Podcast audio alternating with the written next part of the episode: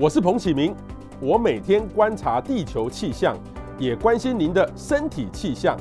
欢迎收听彭博士观风向。各位 Yahoo TV 的朋友，大家午安，欢迎到彭博士观风向，我是主持人彭启明。今天呢，要给大家来介绍一个大家既熟悉，但是心里面又很害怕的病哦，叫做帕金森氏症。那各位呢，这一阵子应该有听过我们的金曲歌后詹雅雯，她得到帕金森氏症。然后她后面的症状呢，她猜测呢，就是她小时候因为有到工厂当女工，接触到这种漂白剂、硫磺，所以累积的毒物导致脑部的这个病变那不只有詹雅雯，有很多的人都得到这样的病。像各位知道他例如说我们的音乐家李泰祥先生他也是帕金森氏症。那其实他是仅次于失智症，是第2常见的神经退化性的疾病。所以其实很多人我这边给大家看一下，好多人从这个方程柯世海抗议天王柯世海先生，我们从小到大都看到他有任何抗议的地方，他就会举个牌子很特别现在比较少出来，听说得到了帕金森氏症林松义先生邓小平对岸的邓小平，或是希特勒这阵子这个乌俄大战其实乌克兰是以前在这个2次世界大战中打赢俄国打赢这个希特勒的地方，所以我这阵子看了一些传记，看到这个希特勒蛮有意思的，他的确晚期的时候得到帕金森氏症。那要谈这个呢，就要请到这方面的专家我们特别请到长庚医院林口长庚的神经内科的陈柔贤陈医师，陈医师你好。你好，彭教授你好。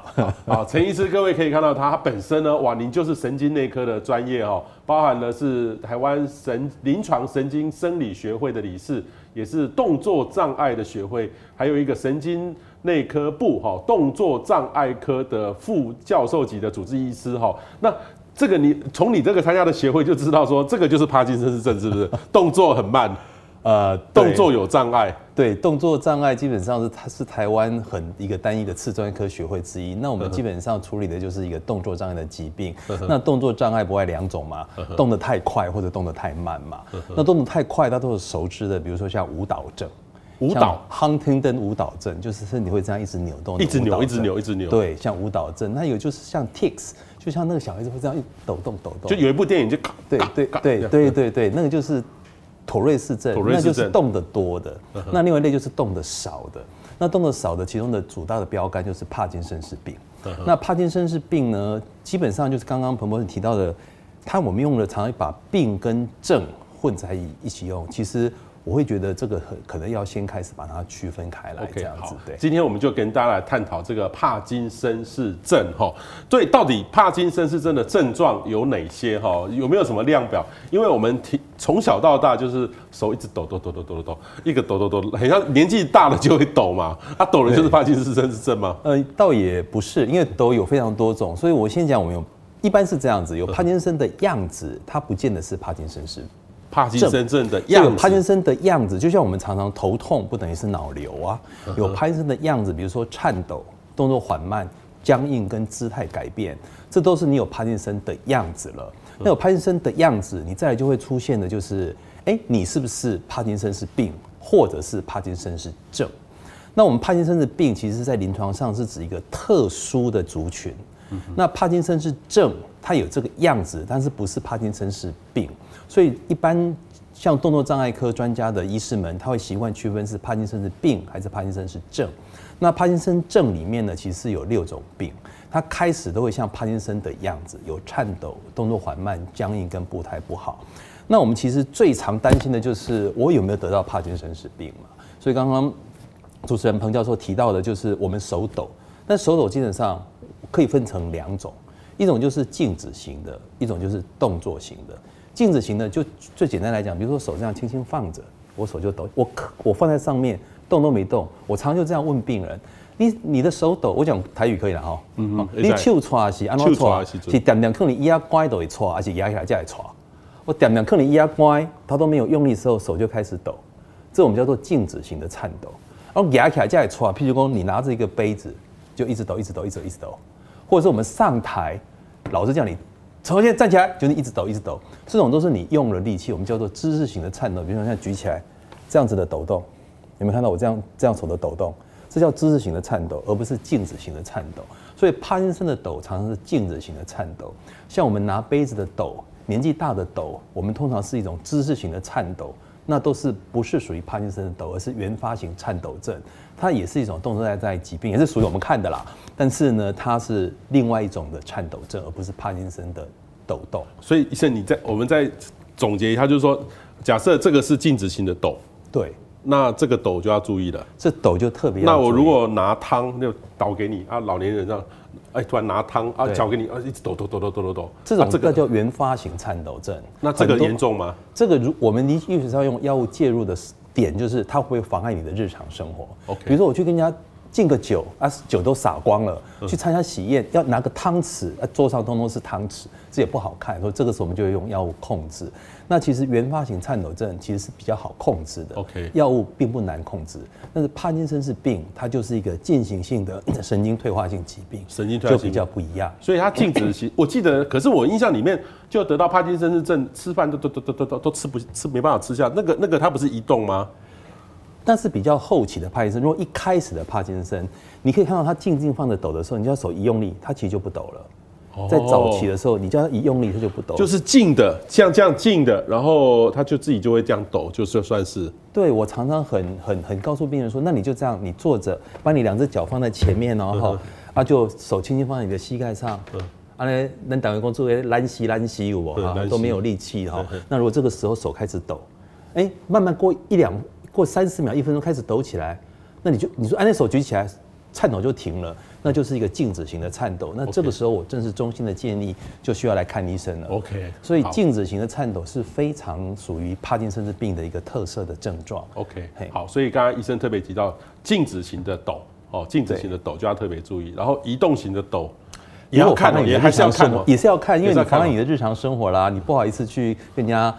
喝杯茶，喝杯咖啡，参加个喜宴，那就要还是要控制啊。如果这个移动型的抖要看神经内科吗？也是神经内科，就是像它是一种动作障碍疾病，哦，就是神经内科的动作障碍疾病这样。所以这个是最基本的。刚刚我们的陈医师特别提到说，有那个症状不代表那个病，对，哦啊，病跟症状是不一样的。不是帕金森的病是单一种病，但是非典型类帕金森氏症。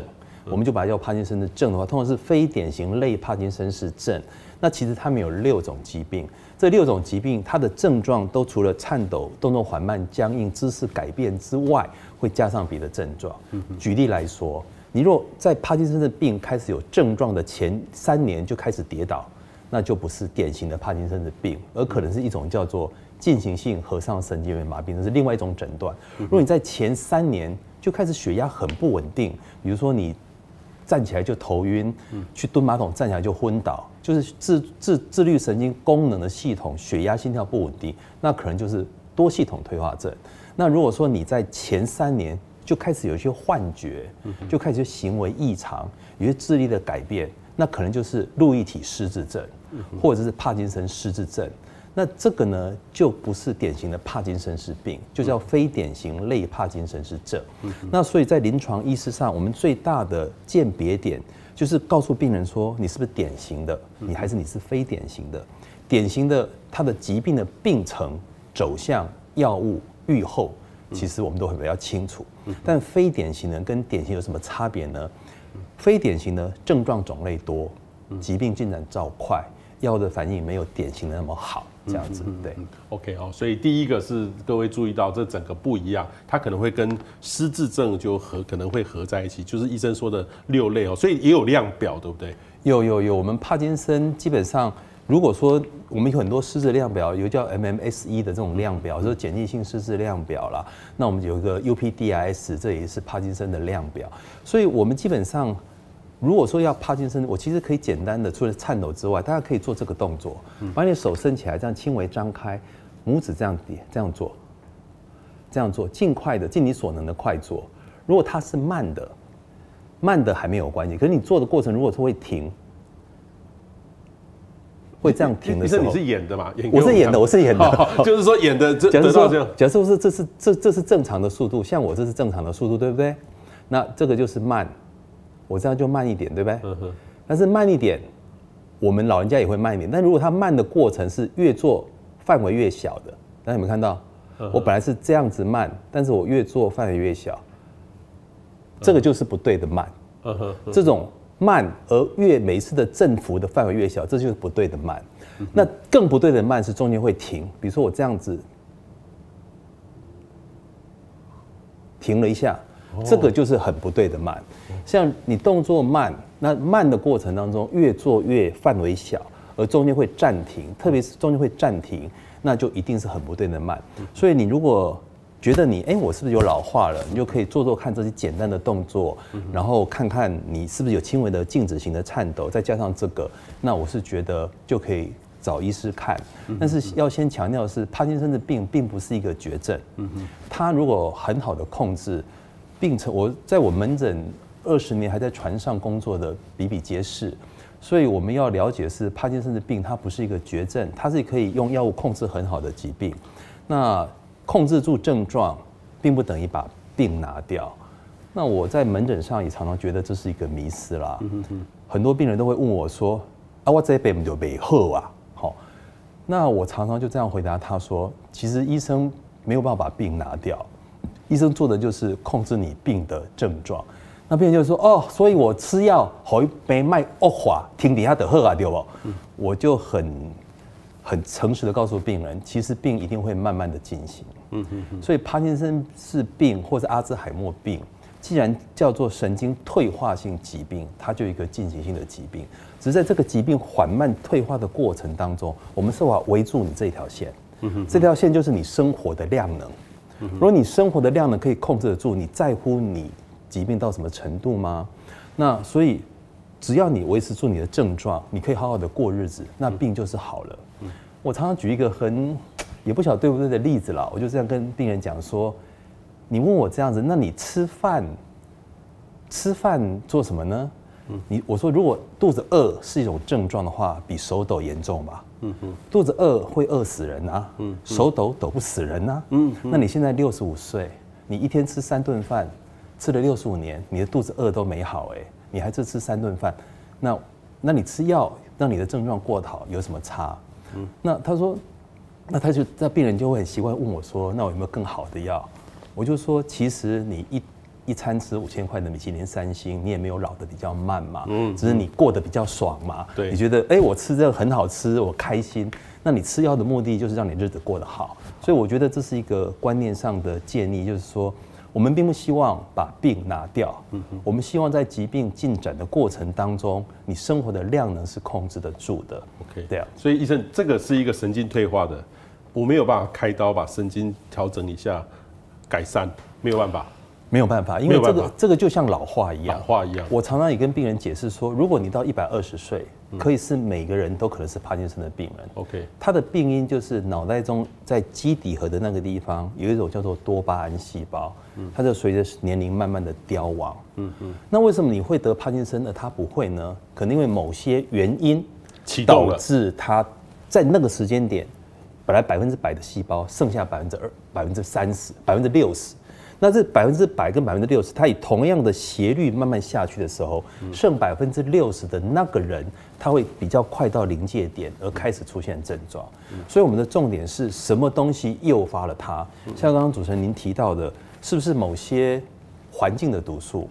但是环境的毒素，我们现在并不太认为它是唯一单一的因素，可能在那个时间点，它把某些的毒素让你的多巴胺细胞本来有这么大的细胞变少了，所以你再以一样的速度进展，它就会开始。这就牵涉到环境中的什么杀虫剂啦，什么环境中的毒素啦。但是我并不认为它是单一的因素，所以我也不建议各位观众呢，可以赶快把家里面的杀虫剂都或者清洁剂啦，或者是说什么都把它拿掉换掉。我倒是觉得这也没有这么严重，因为它帕金森病的病因是非常多重的，环境的物质只是其中的一种，对。所以现在医学上还没有找出明确的是什么因素所造成的，还没有。我们现在最多的关注点在于是某些带有某些危险的基因物质。这些危险的基因并不是致病的基因，但是这些基因带有一些风险性，这些风险是会导致你比较容易受到一些环境的压力，而让它多巴胺细胞凋亡的比较快。OK， 对，陈医师，你刚刚很清楚的介绍了这个帕金森氏症哈。那我们有时候看电影或是看这个日剧、韩剧哈，很多是演那个阿兹海默失智症的哈。这两个其实很多人会搞混哈，对，但是这两个都是你在看的病人嘛，有什么不一样？我们怎么去做区别？我们简单来说，这两个都是神经退化性疾病。人在变退化的过程当中，我们这样想，你是先变笨还是先变慢？一个会笨先，一个慢先。笨是阿兹海默，阿兹海默是先变笨再变慢的，帕金森是先变慢再变笨的，中间都有一个疾病的病程在。所以呢，阿兹海默他会来看我们医生的时候，第一个诊断就是他变笨了，但是帕金森常来就是他变慢了。所以到底哪一个是起始症状是蛮重要的，但是在疾病的过程当中，到最后总是又老又笨，又慢又笨的。所以，但是这两个会不会同时来？会，但是基本上当同时出现的时候，就是我刚刚讲的非典型类帕金森氏症，有一种叫做路易体失智症。就像这两个的区分，就是阿兹海默是先变笨再变慢的病，他脑袋中的退化过程是因为一种套的蛋白变性了，沉积在大脑里。那就看你从什么地方开始沉积。阿兹海默会从颞叶开始沉积，慢慢往额叶跟顶叶去走。但是帕金森的病是一种叫做突触蛋白，这种突触蛋白也是正常的身体蛋白，但是它变性了。它变性了之后，开始从基底核沉积，然后往顶叶去跑。所以就是看什么样的蛋白变性，从哪里开始沉积，然后往什么地方蔓延，造成这两个疾病的区别。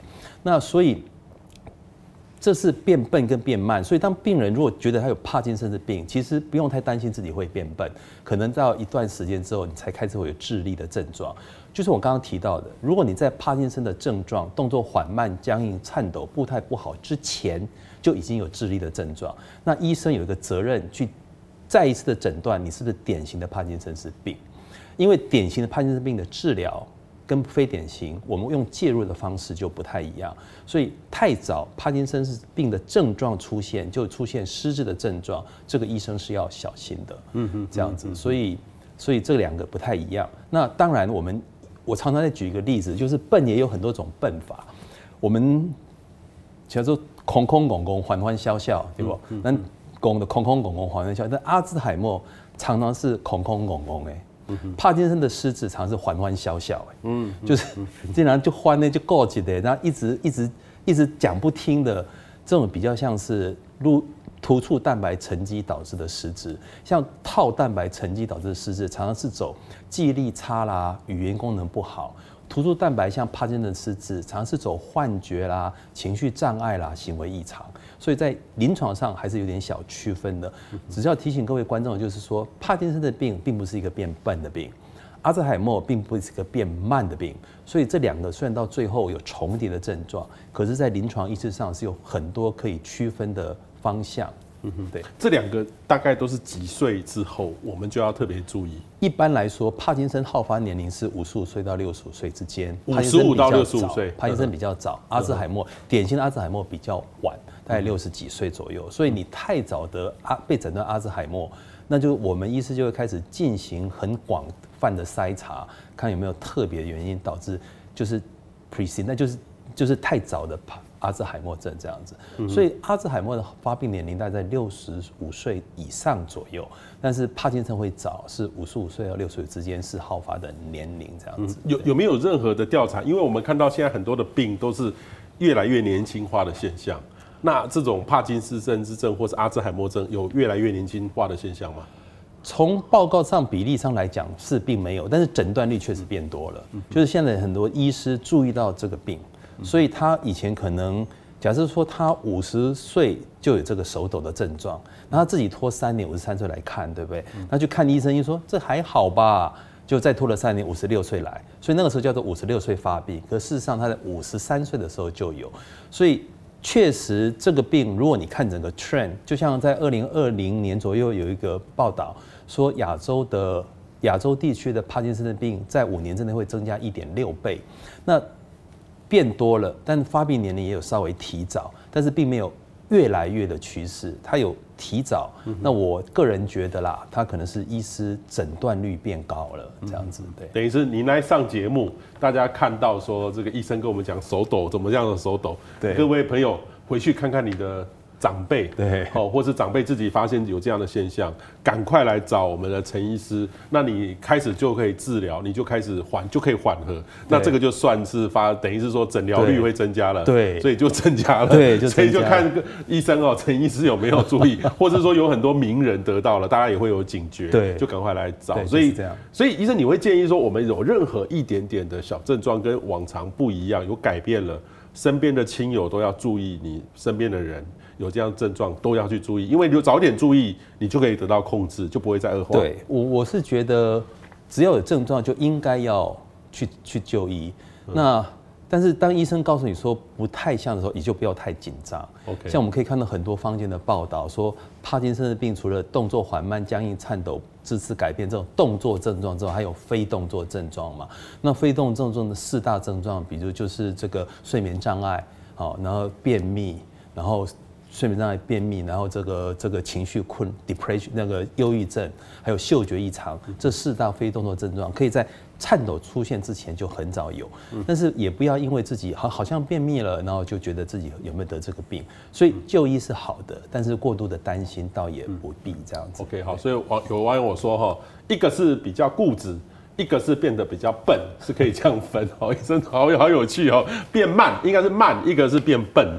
对他讲的应该就是说，我刚刚讲的失智的范围，就是空啊，就缓缓笑笑。他的缓缓笑笑就是变得比较固执，很那个。那变笨就是空这样，空跟缓缓那样。OK， 有点老多，然后就老还灯啊。老还灯。那但是我不是说老还灯呢就是失智啦，只是说他通常来讲，帕金森的失智的表现常常会比较倾向行为异常那一方面，这样子。好，请大家真的注意哈，今天这个节目真的很重要，因为我们都会慢慢的要变老哦。这个病，我好奇是说你这个比例是不是我们年纪大了都会得这两个？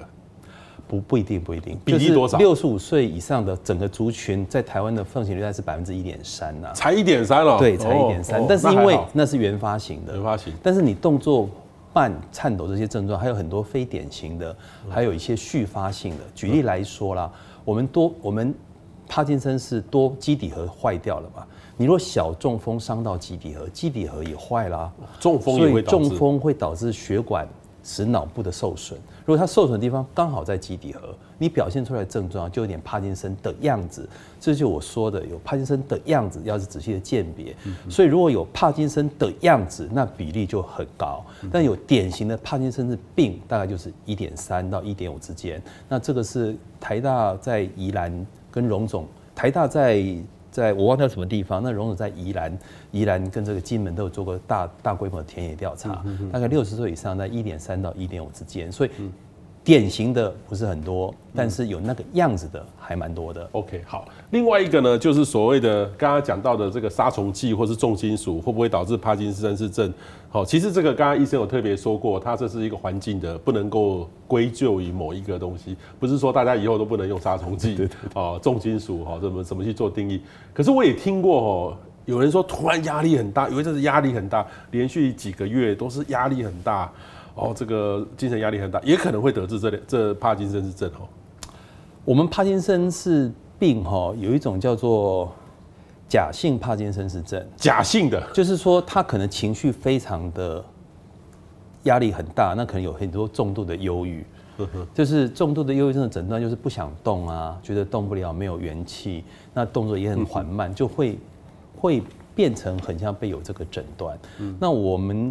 认为当你的压力变大的时候，确实脑袋中的抗氧化能力下降，但是我们并不直接的认为说你压力很大可以引起典型的帕金森氏病，所以我们在诊断帕金森氏病、典型帕金森病有一个重要的条件，就是说你在这3个月之内曾经被诊断过精神性疾病，并且吃上精神科药物的时候，我们是。不诊断它是原发性帕金森氏病的，所以我在这边还是要强调一下，就是说，当我们讨论帕金森氏病这件事情的时候，我们是要区分你到底是一个原发型的帕金森的病，还是其他的非典型？那非典型还是其他的续发性？像刚刚彭博士提到的这个，可能情绪的压力啦，或是药物的影响啦，或者小学生的中风，我们都叫做续发性帕金森氏症。那这个还是有帕金森的样子，它并不落到原发型帕金森病的这个范围里面，这样子。对，好，请大家真的要特别注意哈。那另外一个呢，可不可以预防哈？你刚才讲起来很像，就是说这个很难去侦测到这个东西。这个可以，例如说我现在我很健康啊，那我可以预防做什么事情去预防我可能过了十年之后得到帕金森氏症？我们基本上有很多的检查可以去筛查你有没有危险因子。筛查危险因子，但危险因子并不等于预测因子。OK， 你有这个危险因子，并不等于你一定会得这个病，所以我们医学上并不建议大量去筛查你们这个危险因子。那但我常常会举一个例子啊，就是说，帕金森病如果是一个不会改变的神经退化性疾病，就像什么？就像你在一个赌场，门被关起来，你面对前面是郎中，那你不能离开赌场啊，你一定赔钱啊，那怎么办呢？你就资本雄厚一点嘛，那资本雄厚一点就是把身体练好一点，所以我们会觉得说，如果你真的很担心你的帕金森氏病会不会得到，就像很多我的门诊病人会问我说，我这样会中风吗？那也就是说，你把危险因子控制好，那增加正常的健康生活状态，即使你发生这个病，我们医师也有足够的药物可以让你的日常生活过得很好，至少10年到15年之间，我觉得那都是没有问题的。对，医生，我好奇的是，当你的病人，你那2个病都有在看，假设你亲口告诉他说你有可能得到这个的时候，他们第一个反应是什么？第一个反应是哈，怎么会呢？我们家都没有这种病哎。那我就说，帕金森不会遗传呐，阿兹海默也不会遗传呐。哈哦，阿利贝亚诺。我说，那你今天如果得的是糖尿病，你会问我这样吗？你就说我就开药吃嘛，对吧？你血糖控制好就好啦。对，所以你也是一样啊，我会开药控制你的这些症状啊，让你抖得比较少，不要那么硬，走路稍微好一点。那不就是跟你血糖控制好一样吗？所以，然后他再来就会问说，丢啦，马是有得力啦，我们就把病控制好，让他不要恶化就好了。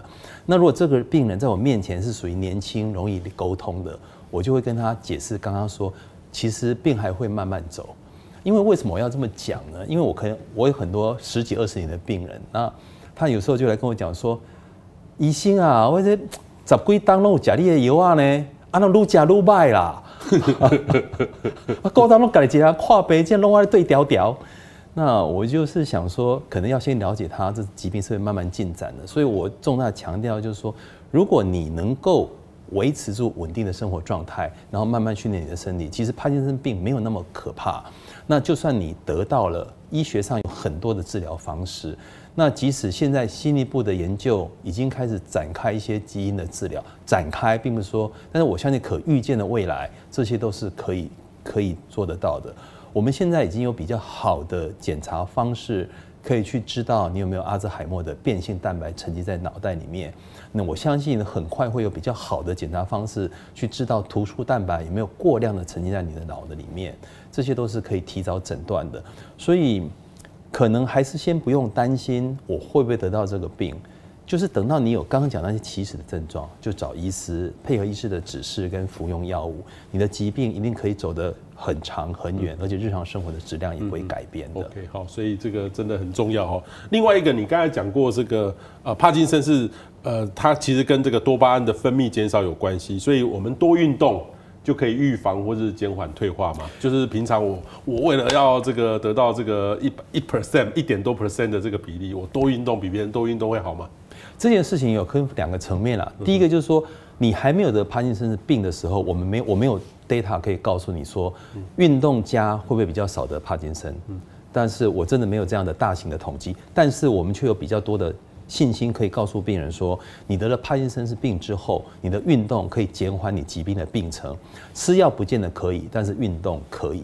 那帕金森氏病的运动的建议呢，就是少量而多次。我常就跟病人这样讲，就是你可能早上去走40分钟，下午走40分钟。你走路的话，一定要尽量大跨大步的走，就像然后像踢正步这样七爷八爷这样手伸高，然后慢慢的走个40分钟，但是不要一次走40分钟，累了就休息，累积40分钟。那如果你还可以的话，那运动就是要选择那种像打太极拳或者是舞蹈，为什么呢？因为打太极拳你要记动作吧，你太极拳你有平衡的训练，你有前倾，你有左动，这种动作会比较改善你整体的面。那跳舞也是一样，那跳舞也是有一些动作程式的转换，这样的话其实对帕金森的脑袋是有帮助的。所以呢，如果还早期，就走路是基本的，然后如果可以的话，骑脚踏车也是不错，再加上跳舞、打太极拳，我相信你的疾病的进展是缓慢的。而这在运动的好处，在帕金森的研究里面，这3年来，很多的报告告诉我们说，运动可能真的有机会减缓它恶化的速度。嗯，好，减缓恶化的速度哈，所以大家平常就要养成多运动的习惯啦哈。然后另外一个退化的过程是有哪些症状？什么时候要吃药？那目前治疗的方式有哪些选择？哈，所以刚刚这个陈医师有特别提到说，你的病人快要20年了，然后他就慢慢吃。其实他的20年是一个进程，如果他不照你按时吃药，就可能会恶化的快，对不对？对。那你如果照你按时吃药，会慢慢还是就相对的会慢很多。你有一些病人，他等于是他会自我逃避，然后就不吃药，会变严重的吗？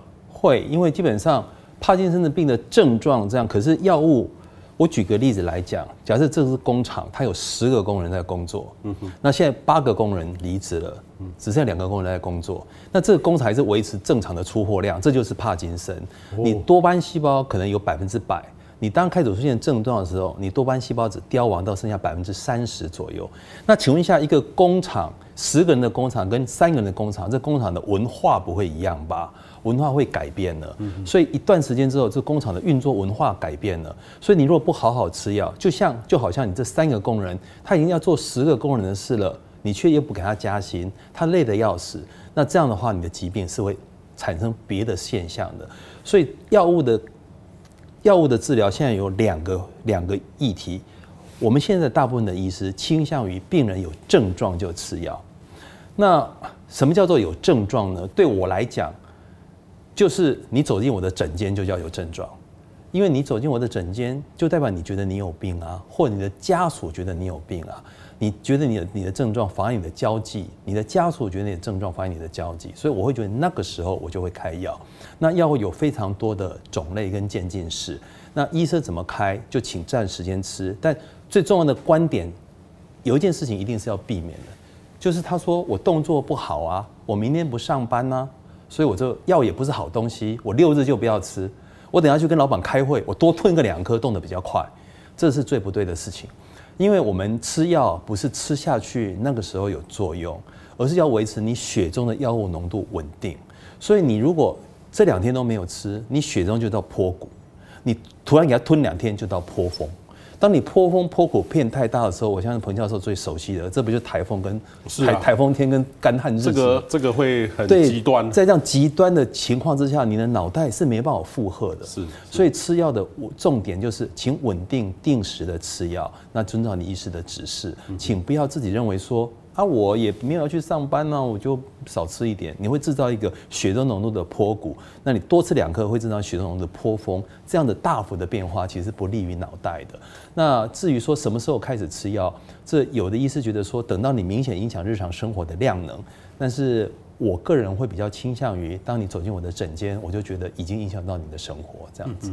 听说那个得到这不管是帕金森氏症或是阿兹海默症，那个药都要吃很多颗这样，一药吃进去。我们平均的很多人就会说，一天大概7颗7到8颗。7颗啊！对。那当然很多人会逃避啊。对，会逃避，会副作用嘛？很多副作用。对，会逃避，副作用倒不会。副作用倒不，因为副作用我们会仔细的侦测，有相关的副作用我们就会把它拿掉。但是那么多颗是必要的啦，所以因为我们现在的药物呢，尤其是最主要的像多巴胺这个药物，它的作用时间，药物的半衰期是短的，所以我们没有办法让它一天吃1次。那有些药物的进展没错，可以让它慢慢的一天次数变少，但是总是没有办法进入人体，就只吃24小时吃一次。就像阿兹海默症，有的是用药用贴在身上的贴片，但现在帕金森的贴片虽然有，但是并不是那么的广泛使用。我总是跟病人这样讲啊，你就多吃一颗花生吧。哇，所以医生这样平常都要很多，一次要吃7到8颗啊、喔？没有，但一天平均啦，平均的统计是7到8颗，但是我们的一次通常是30颗，那一天可能会测到4次。对对对，很多哎，所以当然很多，这样很多人就会觉得说这个药有副作用，他会觉得说整个人生被药绑着，对，绑着，所以。我们常常困扰的就是越年轻的病人，他药物的遵从性越低。但是越年轻的病人药物遵从性低的时候呢，他反而会让他疾病的进展的变快。这个是倒是我们在医学上的两难就是了。OK， 好，各位听到没有？听到没有？这个医生的良心苦口哈，请大家不要把那个药哦，这个良药苦口啦哈，这个请大家特别注意哈。我们看网友问到，刚刚医生讲到的，可以理解成说康比较不会发脾气，好啊，欢欢笑笑比较固执，比较难照顾嘛，可以，所以一个是阿兹海默，一个是帕金森氏。对，这个是很简单的一个说法上，让你容易去了解，但是也不见得100%，也不见得100%，所以医还是可以跟医师仔细的讨论。那这也是一个还不错简单的方法，因为很多家属呢觉得说。我每次说啊，这个就是失智啊，他就会跟我讲说，没有啊，他很聪明啊，都记得住啊。我就说，哎，失智不见得一定要是笨笨的吧，欢欢笑笑也是吧。然后他才说，哦，这也是失智吗？所以也就是说，当你的情绪控制不好，那我就跟他举个例子啊，你家的小孩子在百货公司在地上打滚，说要买玩具给他，不然不回家，你觉得他是智力很好吗？所以那个也就是欢欢的意思。欢欢哦，请大家特别留意哦。另外一个，你要用什么样的态度来面对帕金森氏症？哈，我们有没有机会重返正常生活？我从刚刚跟医生的互动里面，就是听医生的指示，就是正常的去吃药，然后医生会帮你做监控。对，多久我要回诊一次看这些？如果是真的得的话，一开始诊断帕金森，我的病人大概就是前面大概就我会先做完整的检查，大概是2个礼拜，我第一次会回诊，然后再有就是1个月。那1个月之后可能会2、3次之后，如果稳定，我们就会开始开慢性长期处方签，就是3个月回诊一次。那大概1年只要回来4次左右，应该就是 OK 的这样子。Okay， 对，就是定期来看一下。然后这样，如果早一点初期发现，又照你的指示这样下去的话，它的症状就不会那么快速的恶化。对，因为他当然要加上他自己本身愿意运动。我真的有很多病人，他已经看了。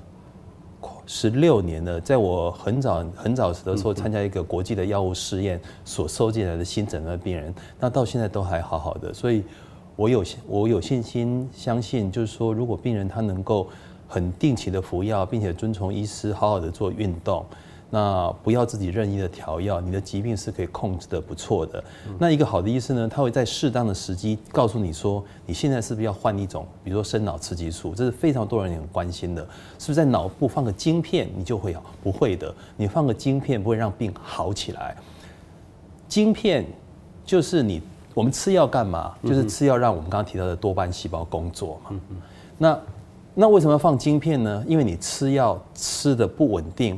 不是你吃不稳定，是因为你血中要吸收、代谢、循环到脑不稳定了，所以我们就放个针放在多巴胺细胞附近，强迫多巴胺细胞工作。所以生脑刺激素的晶片跟吃药都是一样，叫病人的多巴胺细胞去工作。所以在适当的时机点做生脑刺激的介入，但是生脑刺激素并不是一个把疾病医好的办法这样子。好。另外呢，我们如果家里面有人得到帕金森氏症，怎么去照顾哈？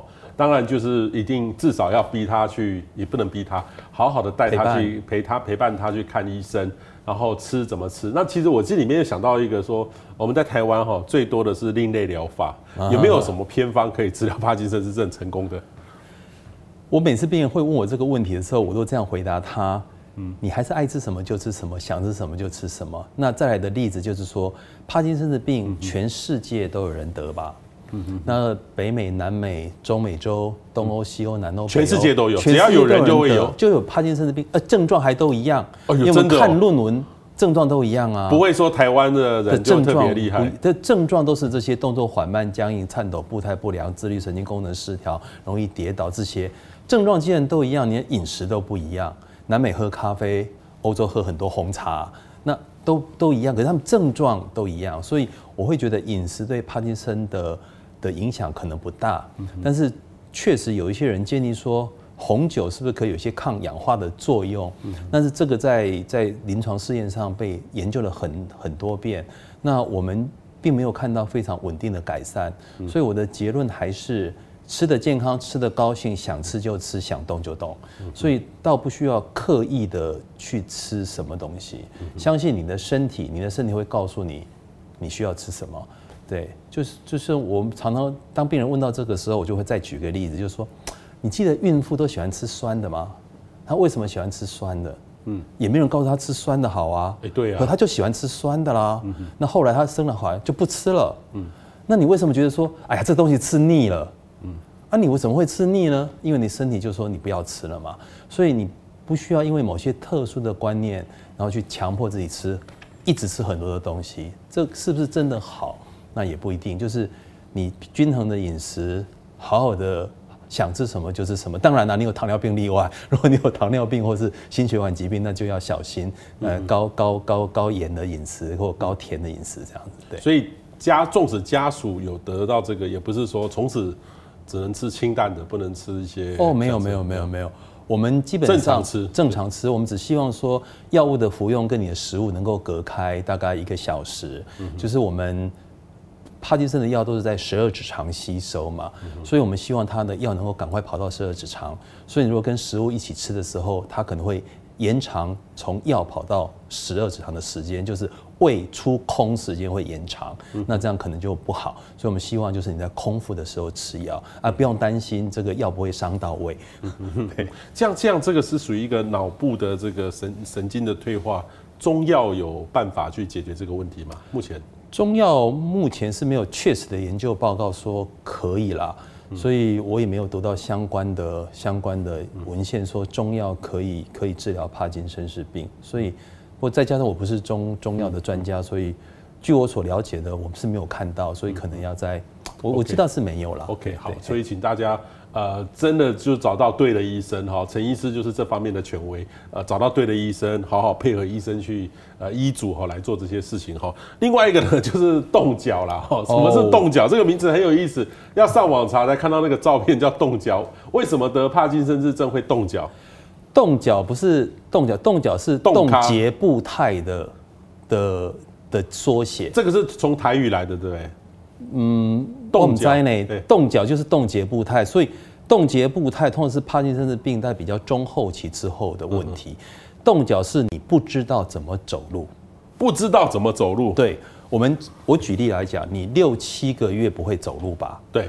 然后你是学会走路了，然后你走了一辈子，现在不会，对，就是这个意思。所以冻脚有几个大的特色。 就是我可以表演给大家看，就是说，当你站起来的时候，你站起来的时候，你就会这样。哎，这个是老年人常常会有的。老年人他不会一直蹲很多垫，他可能就是，然后就开始走，然后他下转弯的时候就，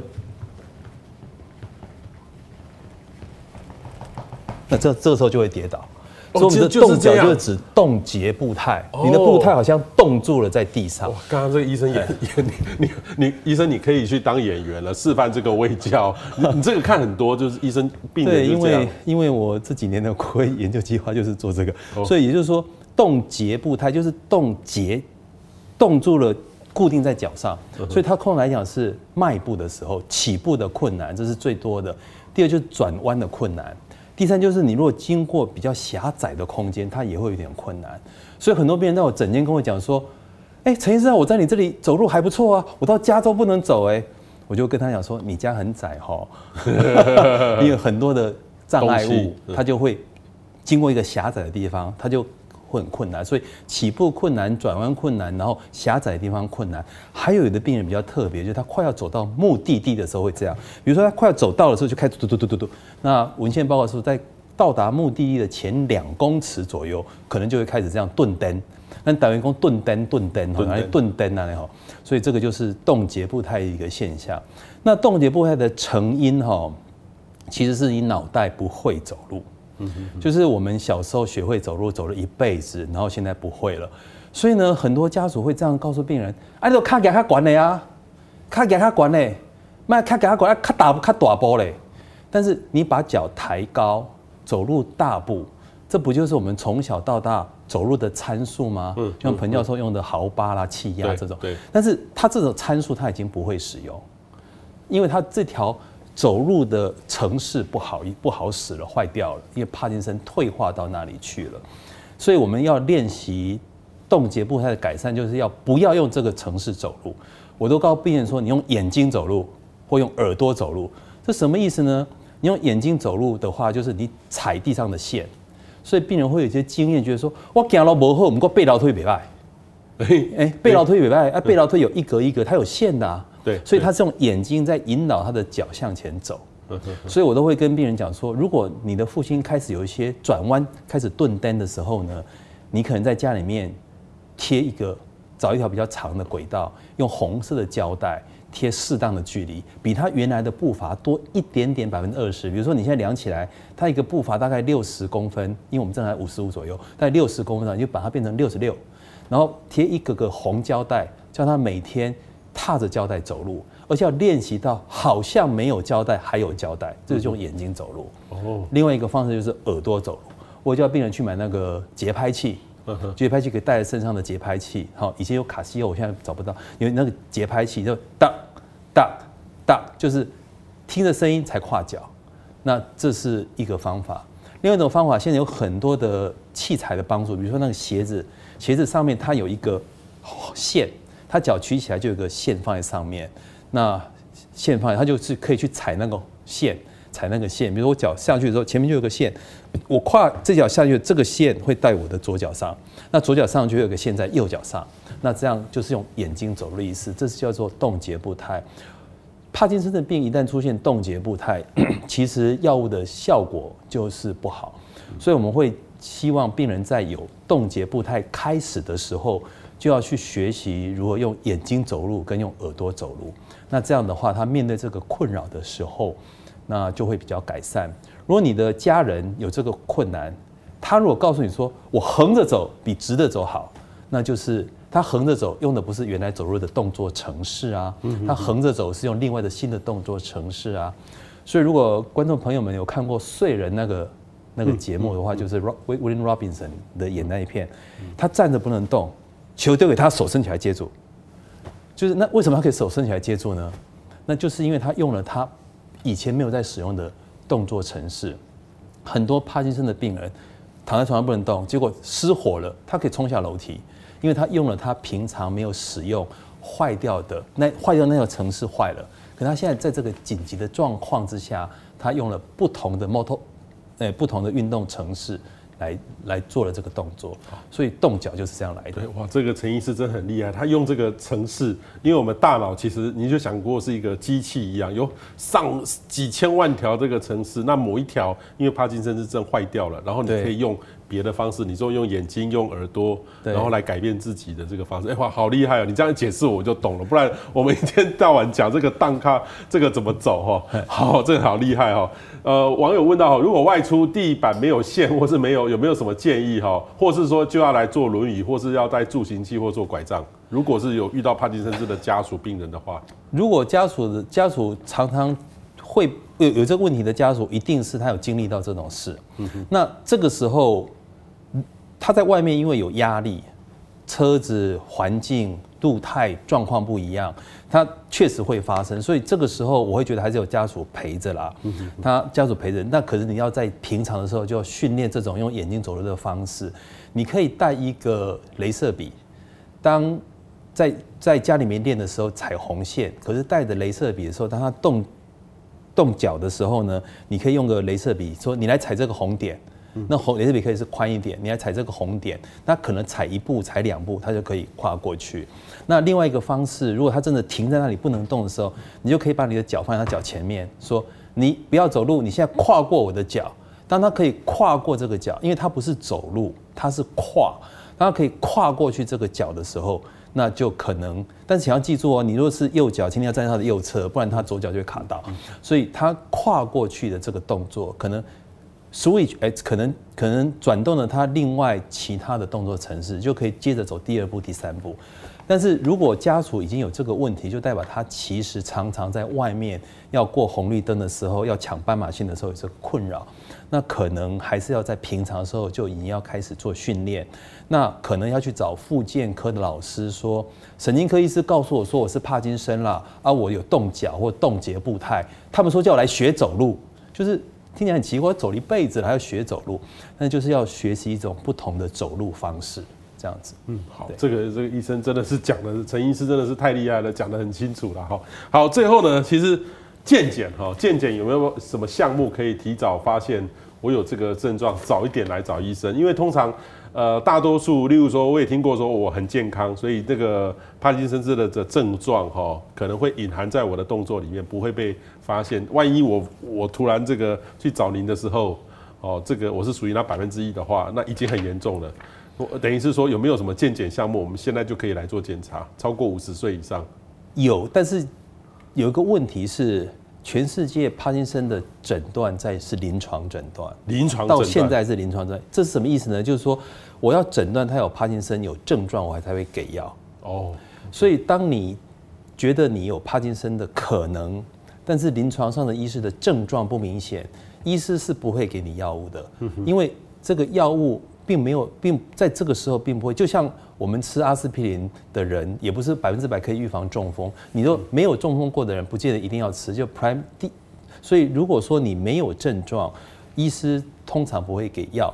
所以我们可以做一些检查，比如说多巴胺的核子医学，有一些多巴胺的接受体扫描，然后这是可以去做的。 那我们可以做超音波，如果你的这个头盖骨这个地方没有很厚，那超音波可以扫到你的基底核的地方，就是我们的 substantia nigra， 就是我们的黑质地区有没有比较多的铁沉积，然后核磁共振在特殊的地方有没有消比较萎缩。好，那现在这些假设我们都看到了，但是你没有症状，你没有颤抖，没有动作缓慢，没有僵硬，你告诉医生说，医生啊，我有忧郁，我有便秘。 我的这个超音波有铁的沉积，我的多巴胺稍微差一点，我可能是帕金森氏病，那我要吃药吗？那你可能再加上说有快速动眼期睡眠障碍，所以四大非动作症状常常在动作症状之前发生，便秘是最早的，那其次是快速动眼期睡眠障碍，咱台湾讲喊鸣呐。 喊鸣跟做民盲不敢换嘛，喊鸣就是会出声、会动手动脚又喊鸣，然后就是忧郁跟嗅觉异常这4大症状，那再加上一些检测，对，你是帕金森的高危险族群。医生，如果是喊鸣的话，也是一种吗？对，那就是快速动眼期睡眠障碍，就4大动作前期症状：便秘、忧郁、睡眠障碍跟嗅觉异常。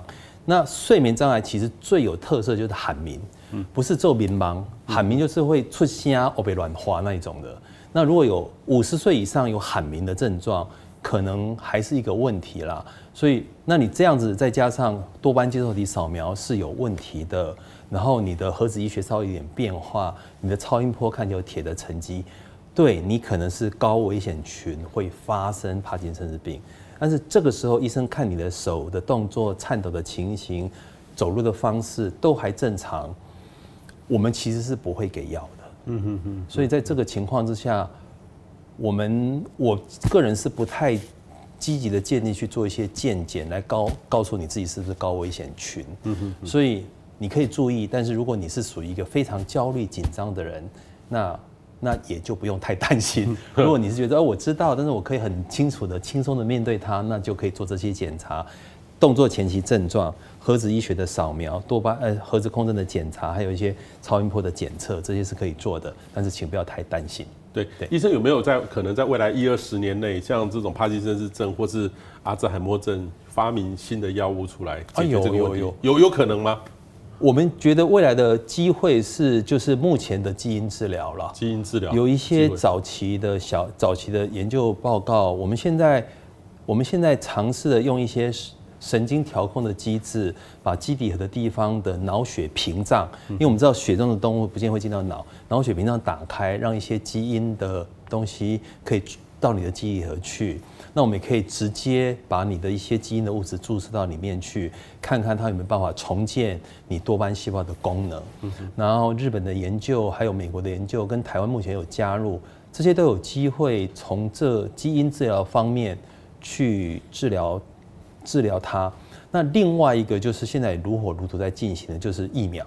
那因为我们知道帕金森是一个突触蛋白的过度沉淀嘛，讲到蛋白质，那不就跟 COVID 一样是个蛋白质嘛？对啊，所以我们就打一个疫苗，把这个蛋白质清掉。